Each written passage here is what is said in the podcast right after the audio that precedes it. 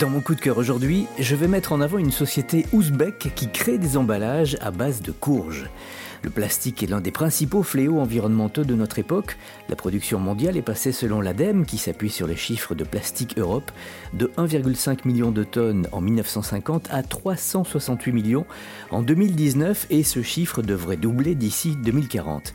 Il pollue les océans, les sols et les organismes vivants, il met des centaines d'années à se dégrader et libère des substances toxiques. Et face à ce problème, de nombreuses alternatives écologiques sont recherchées. L'une d'elles nous vient d'Ouzbékistan où des chercheurs ont mis au point un emballage naturel à base de courge, mais attention, pas n'importe quelle courge, la calebasse ou la génaria. Cette courge est cultivée depuis des millénaires en Asie centrale, en Amérique du Sud et en Afrique. Elle présente de nombreux avantages, elle est comestible bien sûr, riche en fibres et en vitamines, résistante aux maladies et aux insectes, et ce n'est pas tout. Elle peut aussi servir de matériau pour fabriquer des louches, des bols, des saladiers.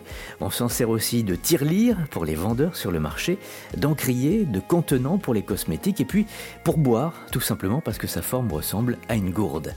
La calebasse est également utilisée pour la fabrication d'instruments à cordes et donc comme emballage, bien sûr biodégradable. L'idée pour transporter des contenants de date pas d'hier, mais reprise et remise au goût du jour.